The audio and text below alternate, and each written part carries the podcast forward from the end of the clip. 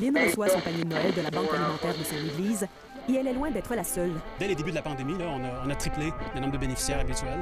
Les prix risquent d'augmenter chez Dolorama au cours des prochains mois. Mais la différence se situe désormais dans le prix sur le marché mondial qui ne cesse de flamber. 90 familles de Saint-Calixte, dont les logements appartiennent aux mêmes propriétaires, ont reçu ces derniers jours un avis d'augmentation de leur loyer. Les 78 5,5, il veut toutes les monter à 1350 Tout d'abord, je tiens à souhaiter une excellente année à tous nos auditeurs, toutes nos auditrices. J'espère que la santé et la solidarité vont être au rendez-vous. Merci de nous écouter. N'oubliez pas de noter le podcast sur Apple, Spotify et de partager à vos amis et collègues. L'année 2022 commence sous le signe de l'incertitude. Ce qu'on sait par contre, c'est que le prix de l'épicerie augmente, celui du carburant aussi, tout comme celui des loyers, de l'électricité et plusieurs biens de consommation. Est-ce qu'en plus d'Omicron, on doit craindre l'inflation? Je m'appelle Félix Cochicharet et c'est à ça qu'on s'intéresse à la CSQ cette semaine. Alors, je suis avec Éric Bouchard-Bouliane, qui est euh, mon collègue conseiller euh, syndical au service de la recherche de la CSQ et qui est économiste. Euh, Éric est aussi avocat, il a plein d'affaires, il a un chapeau, il fait ses rénaux. C'est un homme, un, homme de la Renaissance, comme on dit, mais c'est surtout quelqu'un qui connaît et qui maîtrise les dossiers économiques. Et j'avais envie d'aborder ce sujet-là de l'inflation avec lui parce que ça me semble très gros et on entend toutes sortes de choses par rapport à l'inflation, à la hausse des prix. Là, on approche du temps des fêtes, tout le monde magazine. Euh, on voit la hausse des prix de plusieurs produits de consommation. On voit aussi le coût de l'épicerie qui s'emballe.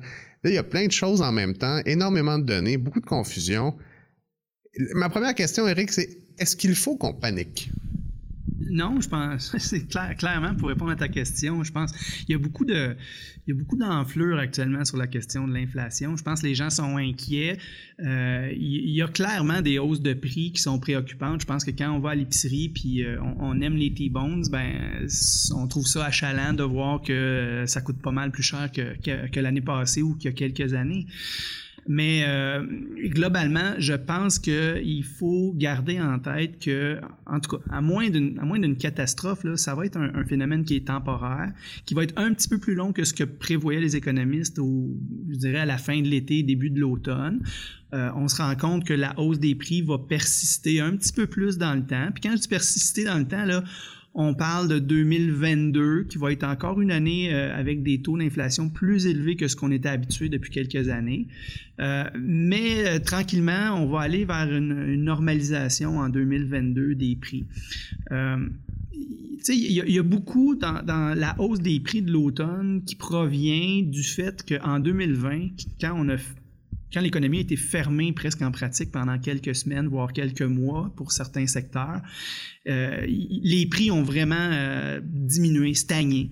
Euh, je prends, je prends l'exemple de l'essence. Euh, l'année passée, au mois de décembre dernier, les prix tournaient autour de 1 le litre de l'essence. Je ne sais pas, Félix, toi, c'est quand tu as le souvenir d'avoir fait un plein d'essence à 1 le litre? Ça fait un petit bout parce que j'ai un, une auto électrique maintenant. Donc, depuis ah. 2020, moi, je n'ai pas mis une goutte d'essence, mais je, je, vois les prix à la pompe quand même. mais ça fait, ça fait un méchant bout que l'essence n'a pas été à 1 le litre. C'est ça. Donc, l'essence était à 1 en décembre dernier.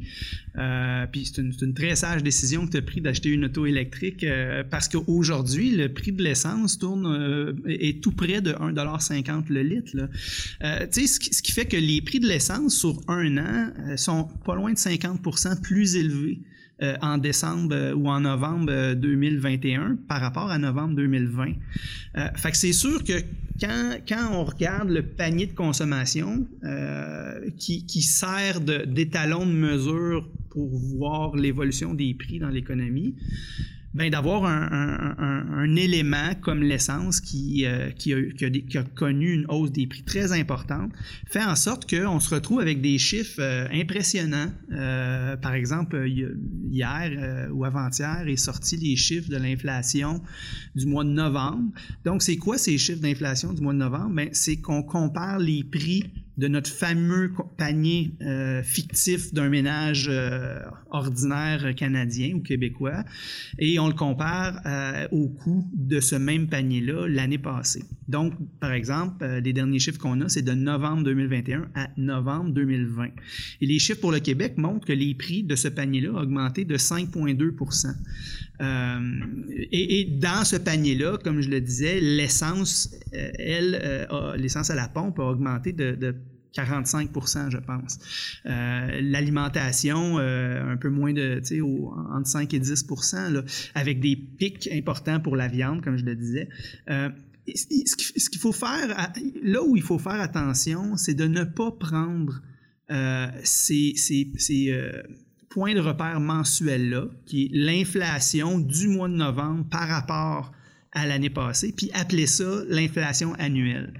L'inflation annuelle pour l'année 2021, bien, ce qu'il faut faire, c'est de prendre la moyenne, dans le fond, de ces 12 mois-là de l'année 2021, puis le comparer, bien, bien, faire la moyenne de ces 12 mois-là. Ça veut dire que ce qu'il faut faire, c'est on peut prendre le 5,2% qui compare le mois de novembre 2021 au mois de novembre 2020, mais il faut aussi prendre la hausse des prix du mois de janvier 2021 avec janvier 2020. Puis évidemment, au début de l'année, l'inflation était beaucoup plus basse parce que les prix euh, en février 2021 par rapport aux prix en, février 2020 ben, était vraiment, vraiment pas, il n'y avait pas une hausse des prix. Au contraire, ça avait plutôt tendance à diminuer ou à stagner. Là, on sait qu'en janvier 2020, l'essence coûtait plus cher que pendant la pandémie en janvier 2021. Alors qu'en janvier 2020, on était avant la pandémie. quand on prend cette moyenne-là, ben, les économistes nous disent, puis l'année est presque finie, là, que l'inflation pour l'année 2021 va tourner autour de 3,7, 3,8 Fait que c'est, c'est pas, c'est pas un niveau d'inflation qui est faible, mais c'est pas euh, dramatiquement élevé euh, non plus. C'est pas comme les 5 ou 6% qu'on entend parfois quand on prend mois à mois. C'est une mesure qui est intéressante, mais il y a comme deux mesures dans le fond. Il y a une mesure où est-ce qu'on se dit, bon, ben, par rapport au mois dernier, on a une hausse de prix, mais la mesure de l'inflation, c'est plus une donnée sur le long terme qui nous permet de voir les grandes tendances finalement. Et là, ce que tu nous dis, c'est que ben, c'est pas, faible. Euh, c'est quand même 3,8, 3,9. Euh, mettons qu'on arrondit ça à 4% mais même, c'est pas faible, mais c'est pas aussi élevé euh, qu'on pourrait le croire. Mais est-ce est -ce que c'est la plus haute hausse d'inflation qu'on a connue au Québec, parce que, bon, moi, c'est sûr que je suis né en 83, alors j'avais moins conscience de, de, l'économie jusqu'à mes 8-9 ans, disons. Mais euh, de ce que mes parents me disent, en tout cas, c'est que à l'époque, il y en avait une méchante hausse de prix. L'inflation, la vraie, celle qu'on compare d'année en année, euh, puis là, avec le recul, on a plus le, temps de, de l'avoir pour vrai. Est-ce qu'elle était vraiment plus élevée à ce moment-là? Ben, c'est un peu ça, en fait, qui fait en sorte qu'on est surpris de, cette hausse des prix-là. Quand, on prend la mesure de l'inflation euh, annuelle sur l'ensemble d'une année, donc faire, comme je dis, la comparaison de, l'indice des prix à la consommation euh, sur la moyenne de 12 mois, euh, puis qu'on le compare à, la moyenne de 12 mois de l'année précédente, donc ce qu'on appelle l'inflation annuelle, euh, quand je regarde les chiffres, euh, pour arriver à une inflation qui est au-delà de 3% il faut remonter à 1991 où on avait connu à l'époque une inflation de 7,3% Après ça, il y a eu une récession en 92-93, c'était en réponse notamment à, une hausse importante de l'inflation. Euh, la Banque du Canada avait augmenté les taux d'intérêt. Ça avait jeté par terre l'industrie euh, euh, de, la construction résidentielle. ça avait été une, récession quand même assez sévère au début des années 90.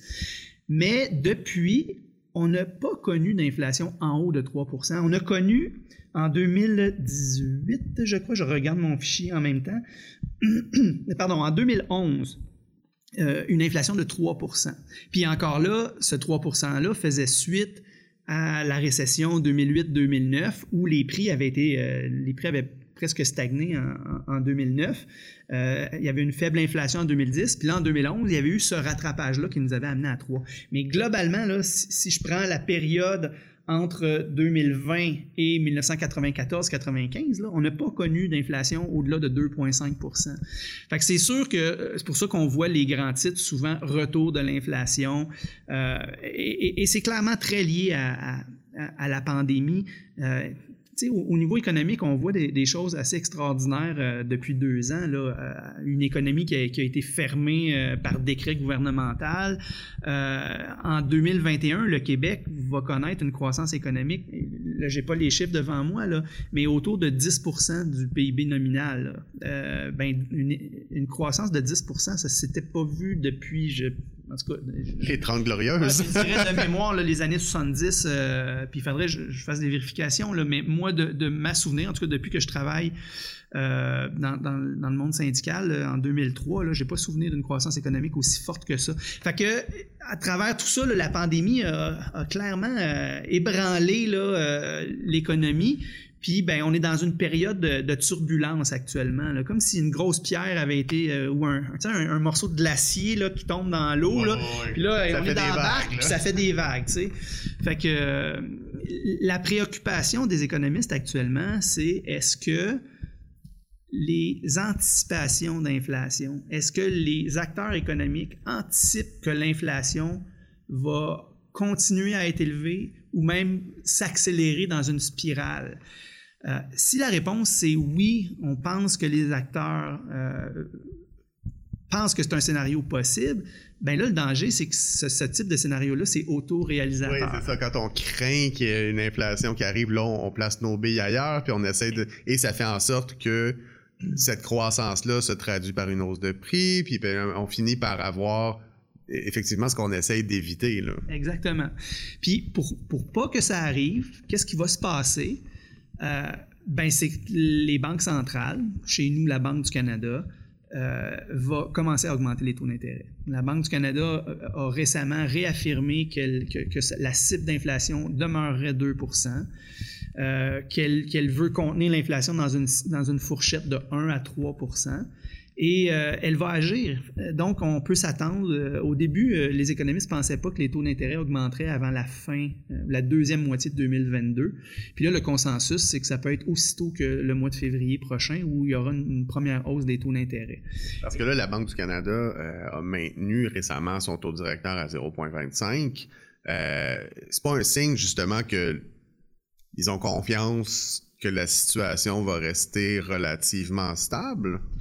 Euh, oui, le, taux a été maintenu, mais il faut savoir en même temps que le taux était au plancher, puis euh, avec la pandémie, les banques centrales ont désiré donner un appui supplémentaire. Comme les, taux d'intérêt étaient déjà au plancher, euh, les banques centrales ont, utilisé ce qu'on appelle l'assouplissement quantitatif, c'est-à-dire qu'ils ont injecté de l'argent dans le système économique pour, stimuler l'économie, puis que, ça ne s'effondre pas.